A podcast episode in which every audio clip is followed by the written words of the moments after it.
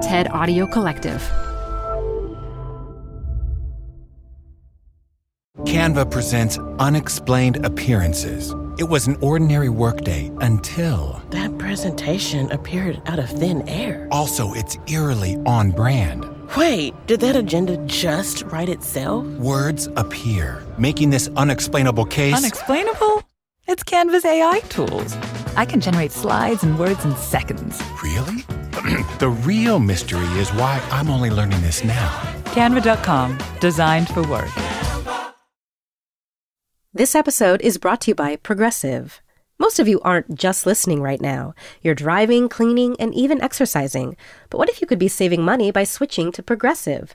Drivers who save by switching save nearly $750 on average, and auto customers qualify for an average of seven discounts. Multitask right now. Quote today at progressive.com. Progressive Casualty Insurance Company and Affiliates. National average 12 month savings of $744 by new customers surveyed who saved with Progressive between June 2022 and May 2023. Potential savings will vary. Discounts not available in all states and situations. Through conversations with investors and entrepreneurs, Unseen Upside by Cambridge Associates explores the human impact of investing. Season 4 focuses on exciting healthcare advancements, promising to improve outcomes and create resilient, patient centric systems, blending technology and compassion. Meet the minds behind innovations shaping the future of medicine, from drug discovery to the role of AI. Uncover the unseen upside, available now. Hey, work lifers. We'll be back with season four next month. In the meantime, this is the first of four new episodes of our Taken for Granted series. Hi, I am Merve Emre. I am an associate professor of English at the University of Oxford and a regular contributor to The New Yorker. Where are you right now? Well, there are two answers to that. First, I'm in Berlin. I'm on a fellowship this year at the Wissenschaftskolleg, which has been wonderful. But second, I'm under a blanket because I needed to be under a blanket in my office, which has very, very high ceilings. So I cannot see anything except the inside of this blanket. Um, and, and I've never had a conversation in these conditions. Well, luckily, podcasting works perfectly in the dark. So that shouldn't be a problem.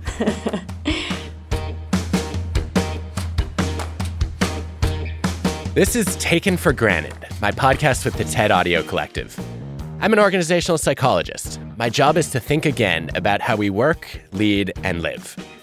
Merve's work consistently makes me think again. One of her gifts is revealing how our psychology is shaped by the broader culture around us. A few years ago, she published a fascinating book on the history of the Myers Briggs Type Indicator and the problems with personality tests. And recently, she wrote a brilliant article on how emotional intelligence has been co opted as a form of corporate control. Get ready to rethink some of your core assumptions about emotions at work.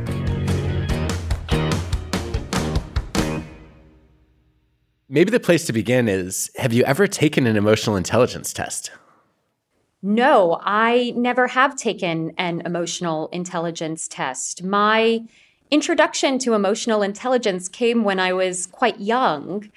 I was around 10, and my parents, who were never big talkers, bought me this book by Daniel Goleman called Emotional Intelligence.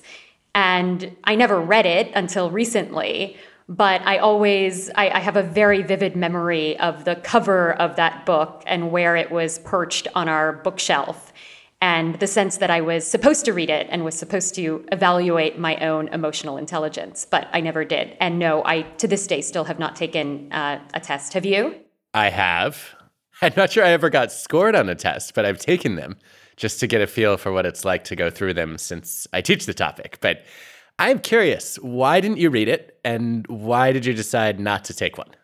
Well, I didn't read it in part because I was probably quite resistant to the idea that I was emotionally unintelligent, since presumably the book had been purchased for me in order to supplement some sort of deficiency. But I think later on, when I was working as a consultant and when both personality testing and emotional intelligence testing or assessment were very much in the air.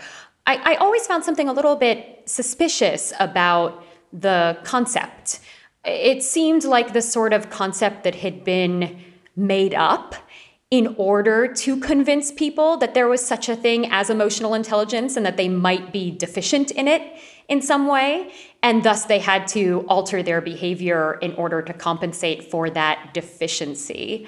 So I think that kind of suspicion of ideology of it was was always present in my in my interactions with it.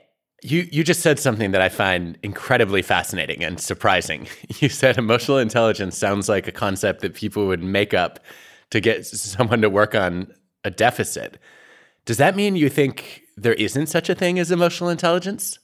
Well, to me, one of the fascinating things about the genesis of the concept, particularly in that 1990 article by Peter Salovey and John D. Mayer, is how the term emotional intelligence is being derived in part from a tradition of sociological thinking about emotional labor and the way that in a growing American service sector, people's communication skills, their abilities to show certain types of emotions are becoming used by corporations as profit generating mechanisms. So, what begins or what is theorized initially as a form of labor, of people doing work, once it becomes recoded in the language of emotional intelligence, starts to look a lot like an individual aptitude. And so, what for me at least that occludes is the the really really concrete social relation the relationship between an employee and the corporation that employs them that actually makes them have to show certain kinds of emotions or incentivizes them to feel certain kinds of ways toward their work like loving their work for instance so that they may work harder. And so i think when you have that history in hand you begin to feel even more suspicious about the idea that this is an actual quality that can be traced back to any aspect of the individual brain or body or or mind. So interesting. I have so many questions for you. I feel like each sentence generates a paragraph worth of questions that I want to ask. I want to start at the individual level of emotional intelligence and say that I do believe there's such a thing. I believe that there are individual differences in the ability to perceive, understand, and manage emotions. How do you see emotional intelligence? Do you, do you believe those individual differences exist? Oh, I, I think they do. I just don't know that I would call that emotional intelligence necessarily. I think I would say, first of all, that I have some skepticism about the term intelligence in general and the way that that term and the conceptualization of it uh, comes out of a very particular context. I think I'm also a little bit resistant to even separating out the individual from the social dimension, Adam. I, I think, to me at least, there's a real there's a real connection between how individuals speak about or perceive or manage their emotions and how they are socialized into doing so. And I think while it's true that some people may seem naturally more adept at doing that than others, and maybe some people really are naturally more adept, it seems to me that we do a disservice to the idea by, by thinking about the individual and the social separately in this context. I think I partially agree with that. I think, you know, I, I strongly agree with the point that uh, that you know, unlike the way that we tend to think about cognitive ability, emotional intelligence is you know is very much socialized and learned, right? So if you know if cognitive ability is rooted in part in mitochondrial functioning, that's pretty hard to change and control. Emotional intelligence is very much a learnable set of skills, and in some families, in some schools, in some workplaces, those skills are more easily honed and developed than than others. But I still want to separate out the individual because regardless of where you learn those skills, we've all met people who are terrible at managing their emotions and people who excel at it.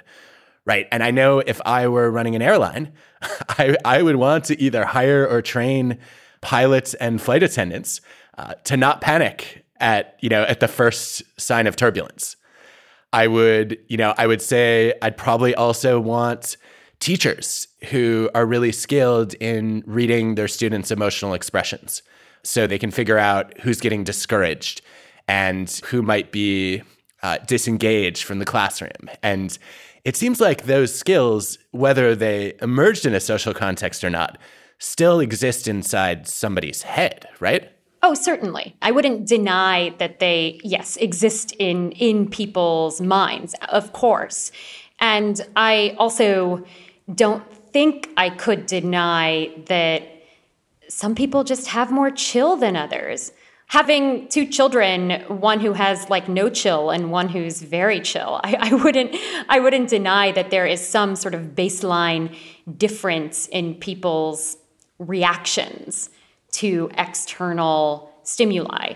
And you would have a better uh, biochemical or psychological account than I would for what for what explains that. And I am and I am fascinated by that. But I think to me, once you start talking about emotional intelligence, right, once you name the term, once you mobilize it as a category for, say, differentiating which teachers you want in the classroom and which ones you don't, then I think the degree to which an individual's capacity matters uh, starts to shrink. Interesting. Why is that? Well, because then it's always, because then it's already part of some process of social differentiation, right? So the moment you say, for instance, I want to hire a teacher who has emotional intelligence, right? Or I'm not sure if you would say that. Actually, why don't you tell me how would somebody how would somebody frame that exactly?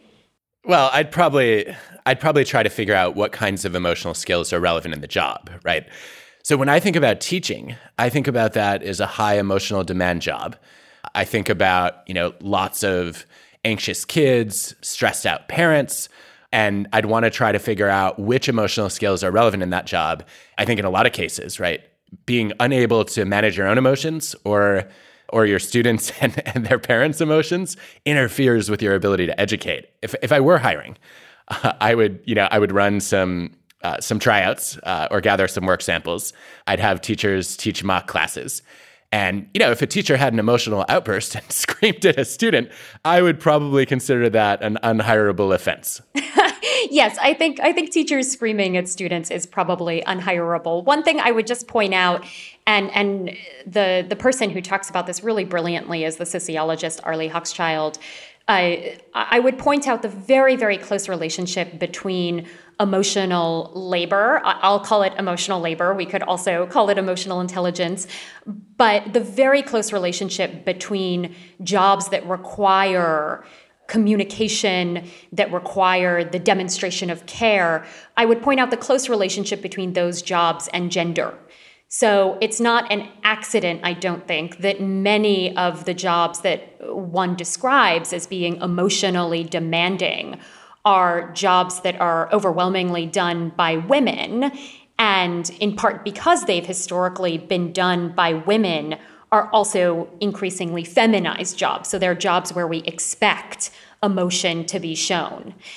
And, and I think that is one aspect of the relationship between the individual and the social that I would point to. So for me, it feels really difficult to separate out some of the claims we want to make about individuals and their, say, natural aptitudes for things like flexibility or empathy and larger theories or ideas about, about gender and who it is that we expect to have those kinds of those kinds of capacities.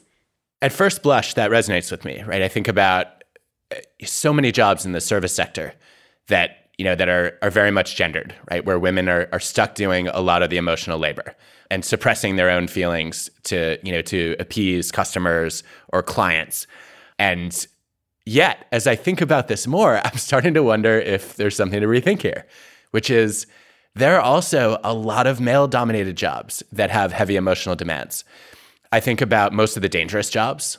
If you think about working um, as a, a police officer, extreme emotional demands. A firefighter, same deal.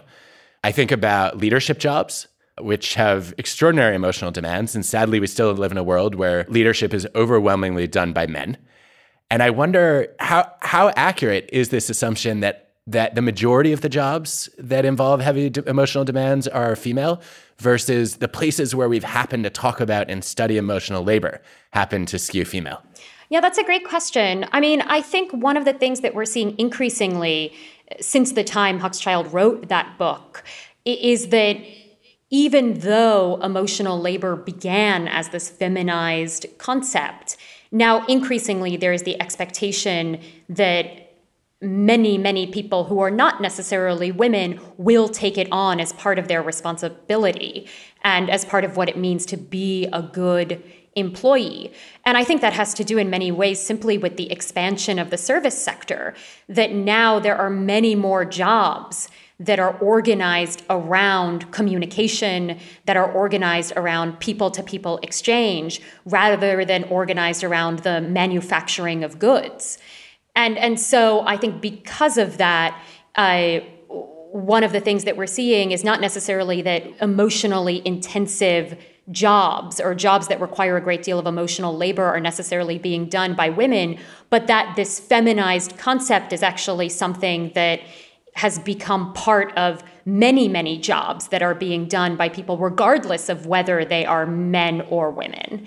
And so it's not really, to me at least, it's not about who's doing the job, but rather that this idea, which began or originated from a particularly feminized kind of work actually now defines much of the work that's done in advanced industrial advanced industrial countries although of course it's much more intense in care work and i think care work by and large does continue to be uh, a women uh, dominated by women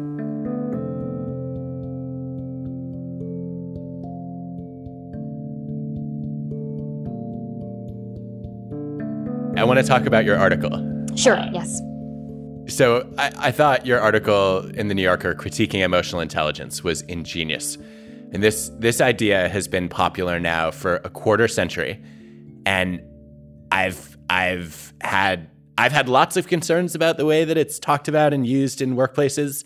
I've, you know, read lots of critiques of it. Never, never had I seen it talked about in this way as corporate control. And I wonder if you could talk a little bit about how you arrived at that view and what your concerns are about the way that managers and organizations are are using emotional intelligence to to influence people and coerce them. So I should probably just start by saying that the piece was occasioned by the 25th anniversary of Daniel Goleman's best-selling book Emotional Intelligence, so it was originally published in 1995. And like I said, my parents bought me a copy back in 1995 and I didn't read it then. But reading it 25 years later was really extraordinary to me, in part because I think over the past 25 years, one of the things that's happened is that there, within the mainstream of education, of media, of reporting, et cetera, we have much more sophisticated languages and tools at our disposal to think about the relationship between the individual and the society that he or she inhabits.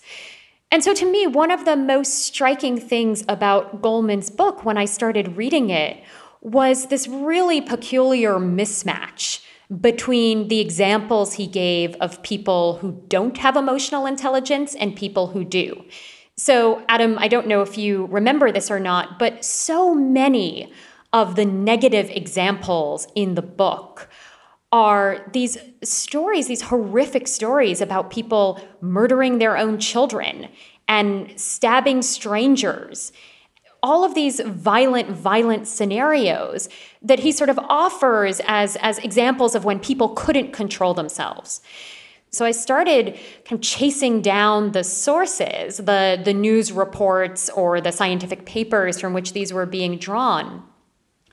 And to me, what was really fascinating was the way that stories that were being written reports or, or, you know newspaper articles that were being written in the 90s about the effects of people living in abject poverty or the effects of people having really really unequal access to resources like legal assistance mental health care education etc were being taken by Goleman in order to yield these parables of individuals who had simply failed to control themselves.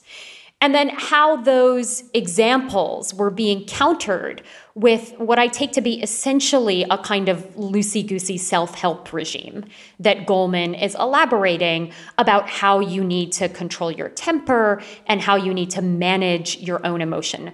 And then the second question that I had was, you know, this idea, emotional intelligence, is extraordinarily popular in the corporate world. Uh, it has been totally taken up by the Harvard Business Review, by Fortune 500 companies, by business schools. And I wanted to understand what exactly it was that employers were gaining from it. And it seems to me that if you can convince your employees to control themselves, to control their emotions, then one thing it does is that it completely represses any sort of resentment they might have toward the conditions in which they have to work, including the conditions in which their psychological well being or their self comportment is made available for profitability. And so it was kind of that one two step between looking at how the book was constructed and what it was occluding uh, in its examples, and then looking at who was actually taking this idea up and what they were using it for, that I think come together in the article as the critique that I offer of emotional intelligence.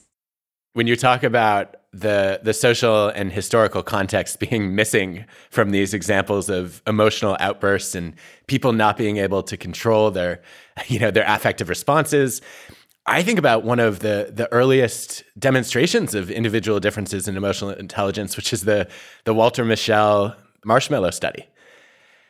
And you know i think in the in the original presentation of that research right there are toddlers who have a single marshmallow in front of them and the strong desire, the intense emotion is I want to eat it now. And then the question is can they can they wait 15 minutes and then they'll be rewarded with not one but two marshmallows. And yeah, I think it, it made a huge splash when Mischel published this research and found that the, the, toddlers who were able to resist the temptation to eat the one marshmallow now and and hold off for two later got better scores on the SAT uh, and had better grades in school. And Walter found in his own research, but it didn't come to, to broad light until recently, that if you look at who has that ability to de- delay gratification in the first place, who's able to resist the temptation, guess what? There are huge social class differences. Kids who grew up in poverty were much less likely to be able to resist the, the temptation. Like having a marshmallow now is something that they responded to, right? They grew up in an environment where you it was rare that you would even have the opportunity to you know to access uh, the food that you might want at this moment. You know, meanwhile, kids who grew up in you know in pretty comfortable conditions knew that walking away from a marshmallow right now wouldn't necessarily lose them anything, and they were also more likely to trust that the experimenter was you know was was good for delivering on the promise. And so, I, I thought of that as you were talking, and I was wondering is that the kind of information that you think is missing when we look at the the social context that's been erased from from studying why do some people seem to have better emotion regulation skills than others? I think that's absolutely right. That is the kind of information that is missing. And I think in the in Goleman's book from which this whole phenomenon really springs, it, it's missing at a macro level in a truly astonishing way, which is that evidence or statistics about violence are given and then are simply attributed to what he repeatedly throughout the book calls mean spiritedness. And that it's, I suppose, understandable if still questionable that somebody could write that in the mid 90s. But what's really, really appalling to me is that this book was republished 25 years later, and nobody thought to revisit the way that these claims were being framed. Wow. I, yeah, I mean, it's in some ways, you know, there's a part of me that that sympathizes because this is what we do as psychologists, right? We write about individuals and we study small groups and you know we're like most psychologists are not good sociologists. At the same time though to completely ignore you know the broader cultural and structural forces that that shape whether you know de- delay of gratification is taught whether it's valued whether it's actually a risk factor as opposed to a skill that that does seem dangerous. I mean it just does seem to me like psychologists need to become better sociologists, but particularly if you're writing a book that is for a general audience, right? If you're not presenting people with the actual research, if you're not unfolding where your numbers come from, then I think it's even more incumbent on you to make your claims as defensible and uh, to, to contextualize them as richly and as responsibly as you can. Yeah. Well, that, I guess that, that, that maybe takes us to the second, the second part of your critique, which is this whole idea that emotional intelligence is corporate control. I, especially over the past year during the pandemic, I have been deeply disturbed by the fact that so many organizations said, okay, you know what? We're we're obviously, you know, in a difficult situation right now. So we're going to train you in emotional intelligence. We're going to teach you to manage all your stress. As opposed to saying, you know what? Maybe this is the right time to finally fire some abusive bosses and start eliminating oppressive rules and stop micromanaging people. It seems like emotional intelligence training is often used as a band aid. Uh, and what we need to do actually is, is cure a sick culture. I would add to that, I think what we also need are to provide more benefits to workers and to provide more job security. And I think to me, where this was really apparent is many of my friends work in universities. And uh, it was really astonishing how little universities provided for childcare during the pandemic, that they expected people to homeschool their children or just to have their children at home and also teach their classes at the same time. And when people became really burned out and really stressed, what they offered them was not, you know, a course release or additional help or just a just a break in one way or another, but what they offered them were, you know, mindfulness training over Zoom or classes, 10 tips on how to manage your stress. And that's not what anybody needs. And so I think that a, a, lot of these ideas, like emotional intelligence, like personality testing, mindfulness, resilience, the power of positive thinking, I mean, all of these are very powerful ideologies that allow corporations to get away with increasing job insecurity, with demanding more of their workers. And if you don't do what they ask you to do, if you don't commit yourself fully to those demands, making you feel like you are not a good team player, you are not uh, sufficiently empathetic to what the corporation needs. So I think that yes, it's both a band aid, um, but it's also a, like a, a, finger to poke in the wound at the same time. oh no, yeah, I, I, gosh, it it it makes me think that one of the things we need to do with leaders moving forward is just to ban psychological solutions to organizational problems. Yes, I think that's true. I, I would completely completely agree with that. I would guess that the amount of money that is spent on uh, implementing those psychological solutions could be repurposed in much more worker friendly ways.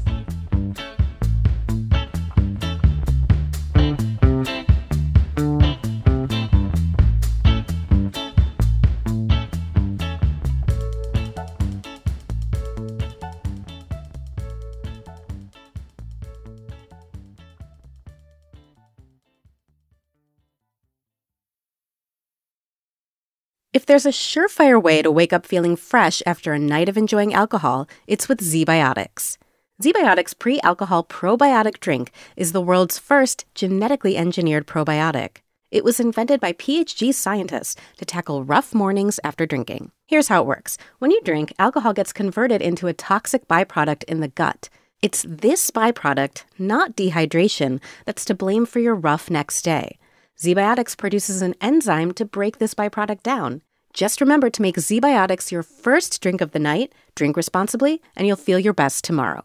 Go to zbiotics.com slash rethinking to get 15% off your first order when you use rethinking at checkout. ZBiotics is backed with 100% money back guarantee, so if you're unsatisfied for any reason, they'll refund your money, no questions asked. Remember to head to zbiotics.com slash rethinking and use the code rethinking at checkout for 15% off. Thank you, ZBiotics, for sponsoring this episode and our good times. Tired of unnecessary payroll errors and the problems they bring, like employees missing bills because of shorted paychecks, managers taking the heat from angry employees about those shorted paychecks, HR and payroll teams clocking late hours to correct timesheets, expense mistakes, missing overtime, and sick days? All of that is so unnecessary. Pump the brakes on payroll errors for good by putting employees in the driver's seat. With Paycom's Beti, employees do their own payroll. Beti identifies errors and guides employees to fix them before submission right in the app. Because no one can afford for payroll to be wrong, and no one knows when their pay is wrong or right better than employees. So why not let them fix payroll problems before they become problems? When you get payroll precision every time, unnecessary payroll hassles become, well, unnecessary. Manage the process to make payroll right for everyone with Paycom. Learn more at paycom.com slash soundrise. That's paycom.com slash soundrise.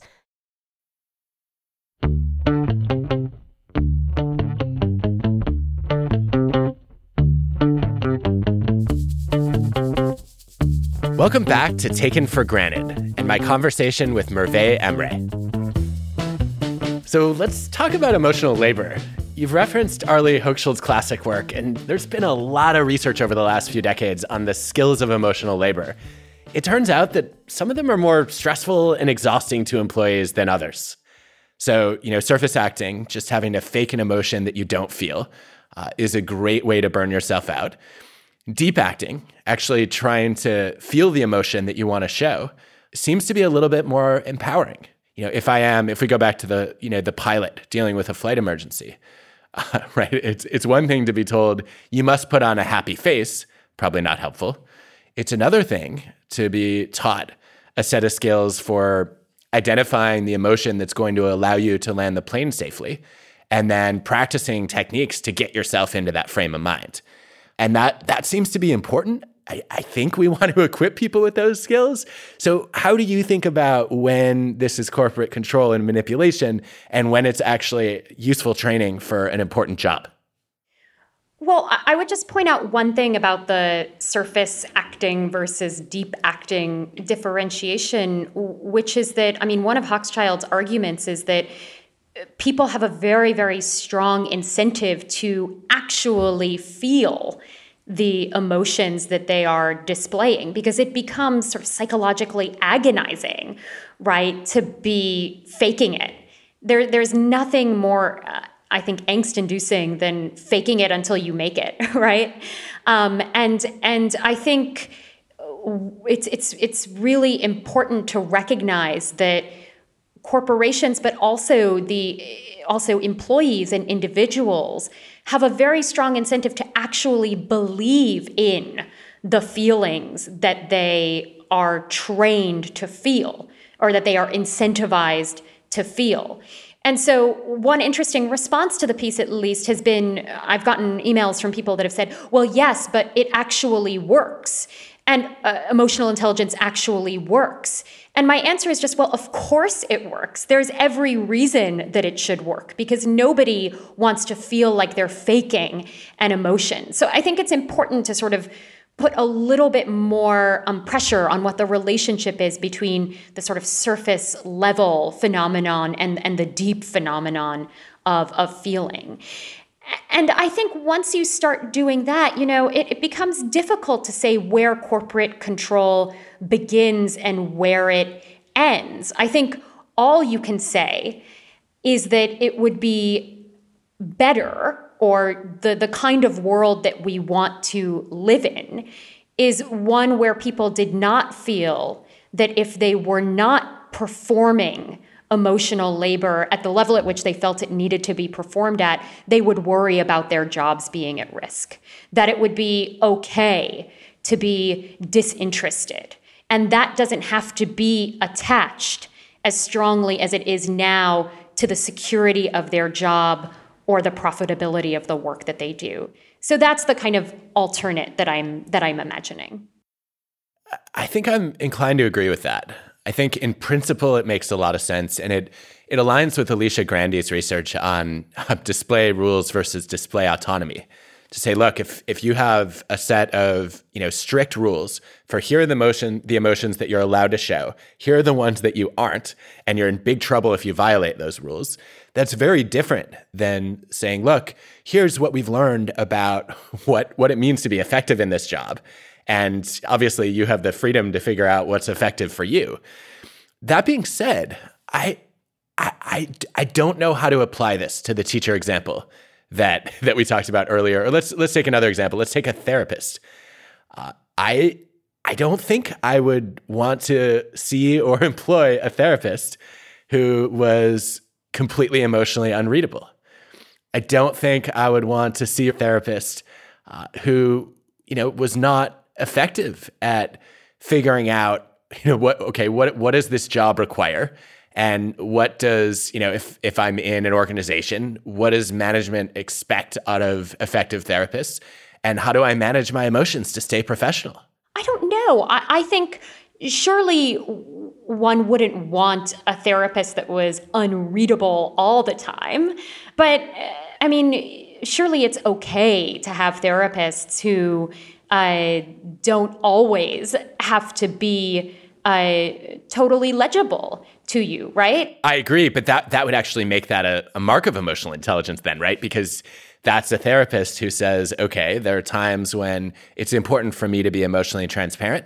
And there are times when I don't want the client to worry about exactly what I'm feeling or to respond to my emotion. I want to center their experience. And isn't that in and of itself skill in managing and expressing emotions? But I suppose how can you tell? So I'm thinking about all those moments in movies or in sitcoms where you have the really bored therapist, right? The therapist who's clearly not listening to what his or her client is saying. And the client misreads that as being a kind of invitation to self discovery in the absence of dialogue. And I think those moments are really funny because they get at that question of, of intention being basically unreadable. And I guess that's what I'm advocating for. I'm advocating for it to be okay for people not to make their emotional lives available to others in, in work situations. Yeah, and does that go both ways? You should have the freedom to withhold emotions. You should also have the freedom to express them. Yes, absolutely. I think that where this gets complicated though is yeah, if we think about the different dimensions of emotional intelligence, right? So perceiving emotions, the ability to to recognize your own feelings and also, you know, read people's tone of voice and facial expressions accurately.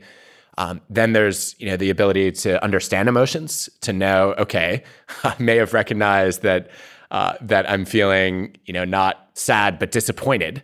What caused that? And then there's the a lot of what we've been talking about, which is managing and regulating emotions, being able to control what you feel and also to influence what other people feel. And there's a bit of a paradox here. I have found in some of the research that I've done that the managing and regulating skills are the most important for job performance.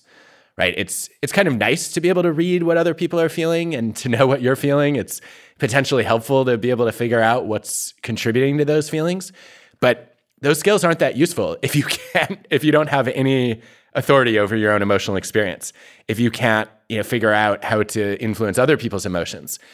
And you know i found for example even with with salespeople or anybody who walks into a job interview, right? It's like great if you can read the audience or the interviewer, but you have to be able to take that information and then adjust your own emotional expressions and cultivate the emotions that that you're hoping to elicit in them in order to, you know, to get the response you want.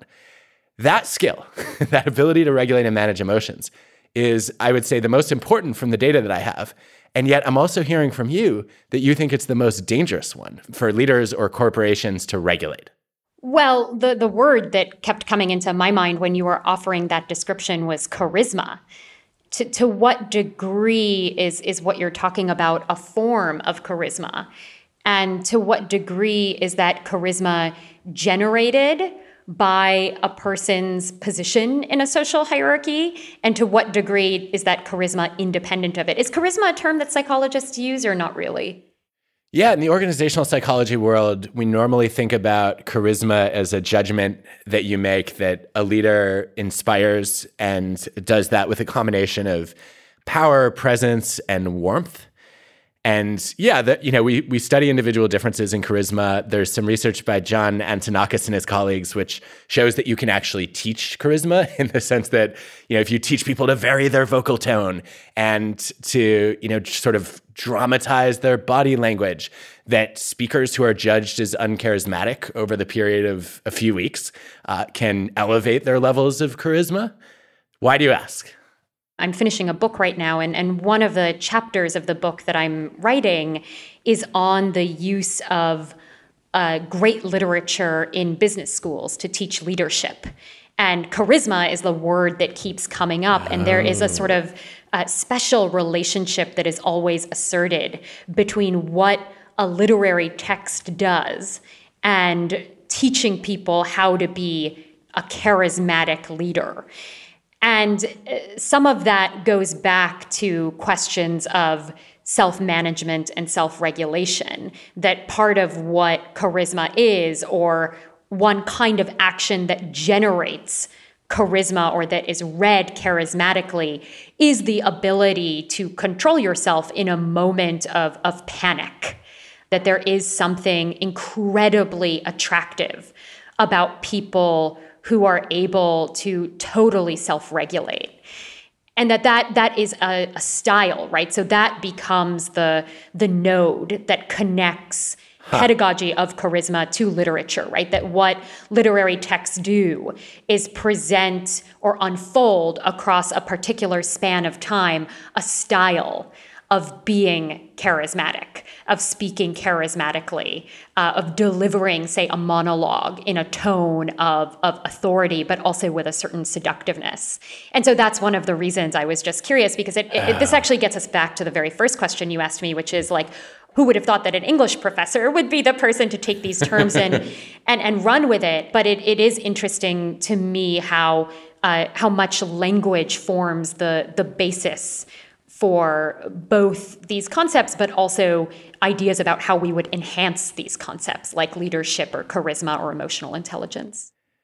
Yeah, I think you know there, there's a bit of a paradox here too, because when when you talk about charisma and when I think about the the research on training it, I think okay, one of the things you're doing is you're teaching people certain skills of emotional intelligence that allow them to project an image that comes across as more charismatic right? You're teaching people to be more, more aware of their facial expressions, to be more cognizant of the way that they articulate their ideas and the vocal intonations that may or may not inspire or engage their audience.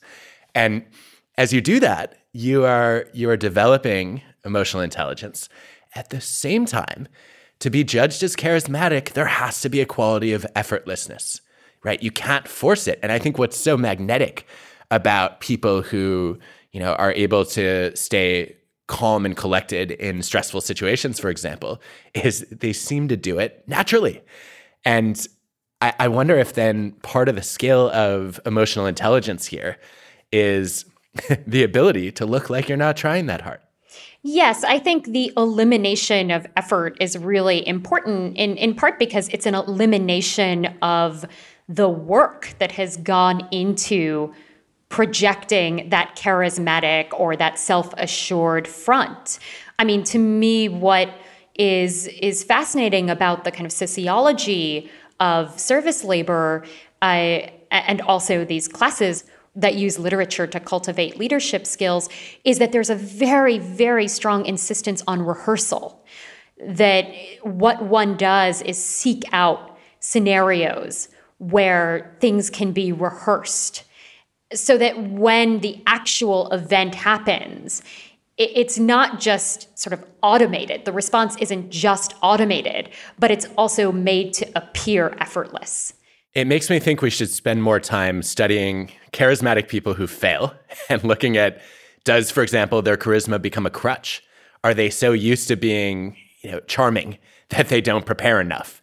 Uh, we should also do the opposite and study leaders who are, are lacking in the traditional qualities of charisma, but manage to to drive, you know, the well, I guess manage to guide teams and organizations to accomplish great things and ask how did they do that? But see, this is so funny, Adam. This is the difference between you and me is you want to study people and I have no idea why anyone would want to study people.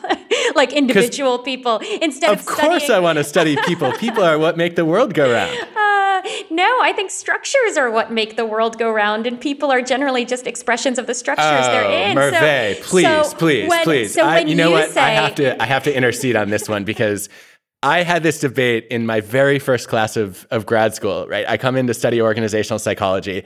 The first class I go to is an organization organizational sociology class. And the professor says, one thing you should know about this class is there will not be a single human in it. Because what really matters is, you know, organizations are, you know, they're even organizations are reflections of their industries and their periods in time. And you know, we need to study how people are essentially products of their environment, and the environment is the organization and the larger field that the organization belongs to. And I laughed out loud.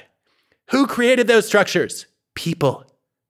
Yeah, I just don't think that people are individually all that exceptional. Or I think, like, yes, of course, people create those structures, but I think ultimately they're much more shaped in how they create the structures by the structures that precede them than by anything else. But what I've learned spending a year at the Wissenschaftskolleg, where I'm surrounded with psychologists and evolutionary biologists and philosophers, um, is that it's completely fascinating to see what different disciplines take as the starting point for their for their analysis. And one of the things that I have learned is that we can all be, I think, a little bit more thoughtful about what those starting points are and how if a different discipline takes a different starting point, right? Say a structure as opposed to an individual, what different kinds of, of knowledge it might it might show us about how the world works. So I, I think you should I think you should go take that class right now. I think you should go back to grad school and take that class right now. Well, I took it. I still took Oh, the good, class. good. and I think, you know, I, I learned to be it's it's a little bit like, you know, sort of visiting a country long enough and studying the language enough that you can follow it. Right. Uh, but maybe not contribute to it. Right. Uh, I, you know, I, I can I can have this conversation, right? I can talk about social structures and systems. I also think, though, that when we stop there, we create self fulfilling prophecies right? If if people are only products of their environments and the systems around them, then they're not going to bother to try to change them. And also, there's a there's a one of the all time great organizational psychologists, Bob Kahn, used to ask, "Where does the organization go when everyone goes home at night?" It doesn't exist anymore, right? It, these structures have to be uh, recreated and reconstituted by people's actions and interactions. And so I prefer to think about structure as something that we create and reinforce and sometimes shatter, as opposed to just something that's out there in the world that acts on us. Well, the answer is that it's both, right? I mean, the the best way to think about it is to put those two terms into into conversation with each other and to let them be contradictory at moments, but to let that hopefully spur us to think about what we can what we can do better, what we can change and what we want to change. Yes, I, I think that's exactly right. Do you have other thoughts on how we should rethink emotional intelligence? I mean, I I sort of think we should probably get rid of the term and go back to talking about emotional labor, but I realize you and I are likely to have a long fight about that. Uh, I and I, I do want to have that fight because I think it'll be an interesting and productive one. I'll just say the the one stake I will plant in the ground is that if we only talk about emotional labor, we overlook the fact that this is a set of skills. And those are skills that a lot of people find value in developing, right? Not only for their contributions to their organizations uh, and their ability to be professionals, but also in their families, right? How many, I cannot tell you, Merve, how many parents, and I, I'm probably one of these parents, marvel at how, how emotionally adept we are at work and how much worse we are at home. And I think, yeah, I think that makes me a worse parent right? The fact that I'm not as good at controlling my emotions when you know, I get frustrated with our kids as I am when I get frustrated with my colleagues at work. Like, I think that that actually detracts from my ability to you know to get across what, what might be some of my most important parenting lessons. And so I want to think about this as a skill set and I want to think about how I can keep honing that skill set because oftentimes you know the struggles we have at managing our emotions prevent us from expressing our values and achieving our goals. I, I, think I would say two things. The first is if we if we want to stick with the vocabulary of skills, then it's not clear to me why intelligence gets us closer to that than labor. Since when we think about labor, we we do think about skills that are associated with the work that we do, don't we? So I, I just I, I don't actually think maintaining the term intelligence necessarily eliminates our capacity to talk about skills. But I would also say that I don't know if we should be talking about skills. I think we should be talking about relationships because the problem with talking about skills, to me at least, is that it does individualize what is essentially a social phenomenon. So when you talk about getting angry at home, right, or losing your losing your temper with the kids, which I which I do as well. I mean, I think every parent does. What seems to me to be missing, or what becomes kind of blanketed as it were in that in that interaction is the is the dyad right? It's not just about you the parent. It's about you and the child and how the two are interacting. And to me that's what the language of skill makes it much harder to talk about. And the language of relationality brings that into focus for me at least in a much much clearer clearer way I really like that. Oh, thank you. it's a way to make it partially your kid's fault too. So, well, yeah, that's what I was going to say. I was going to say, in, in, some cases, it's easier to think about working on my own emotional intelligence and the application of the skills that I know I use elsewhere than it is to say, okay, you know, we've we've got to teach a a kid who doesn't necessarily have a fully developed prefrontal cortex yet to you know to to interact differently. But I, I want to I want to react to this labor idea. It's so interesting. I I find skills when I hear a skill, I immediately think, "Ooh, that that's something I can study and practice and master and I'm excited about it." When I hear labor, my association is that's a task that somebody else is forcing me to do. That's why I don't have a boss. I, I just find the idea of, of thinking about the skills as opposed to the labor a little bit more autonomy supportive, uh, which is, you know, ironically what you're critiquing about the way that corporations manage emotional intelligence. The other thing that I think about here is when, when I hear emotional intelligence, I see it as a little bit liberating. We live in a society that judges people heavily on their intelligence and mostly does that in terms of their mathematical and, and verbal skills right? So we have too many kids who grow up in America and other parts of the world too who are told they're not smart. And I think by calling it an intelligence, it legitimates the fact that, okay, you might not be a math whiz. You might not be, you know, the person who will write the next Shakespeare play uh, or the next Maya Angelou poem. But you have a very important set of cognitive capacities that really matter in the world. Do you want to rob people of that, Merve?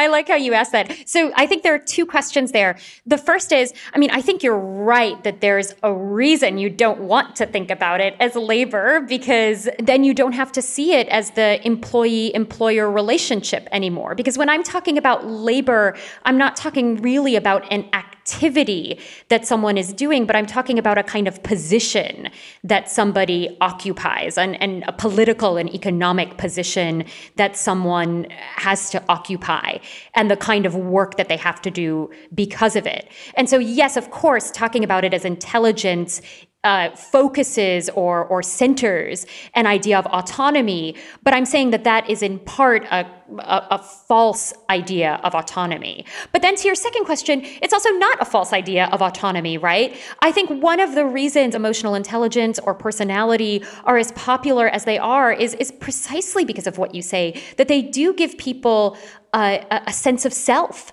right? They give people a language or a vocabulary by which they can understand themselves as having a certain set of capacities.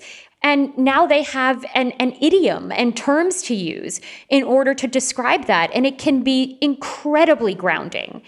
And the same way that I told you that I want to think about the interrelation between people and the structures that they occupy.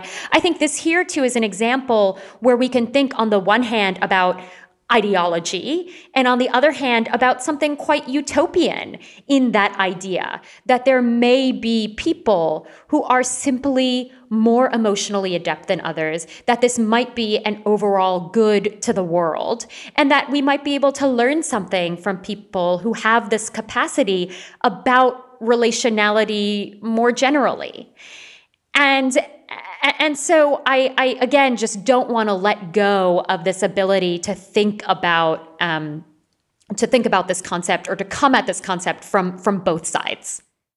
I love that. That I mean, mic drop. if we were live in a room with an audience right now, people would be cheering. You just crushed it. I think that that captures both my enthusiasm for emotional intelligence and my concerns about it in one fell swoop. Oh, thank you. This was so much fun and I really I really like fighting with you. It's it's very fun. I didn't even feel like we were fighting.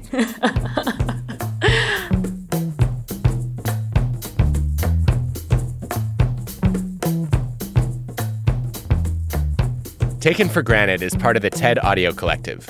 The show is hosted by me, Adam Grant, and is produced by TED with Transmitter Media. Our team includes Colin Helms, Greta Cohn, Dan O'Donnell, Joanne DeLuna, Grace Rubenstein, Michelle Quint, Ben Ben Cheng, and Anna Phelan. This episode was produced by Constanza Gallardo.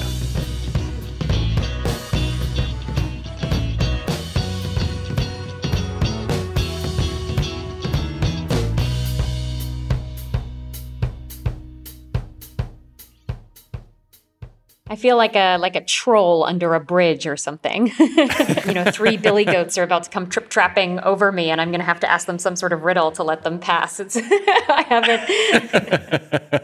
are you doing this for the podcast, or do you just enjoy hiding under blankets? I mean, a little bit of both.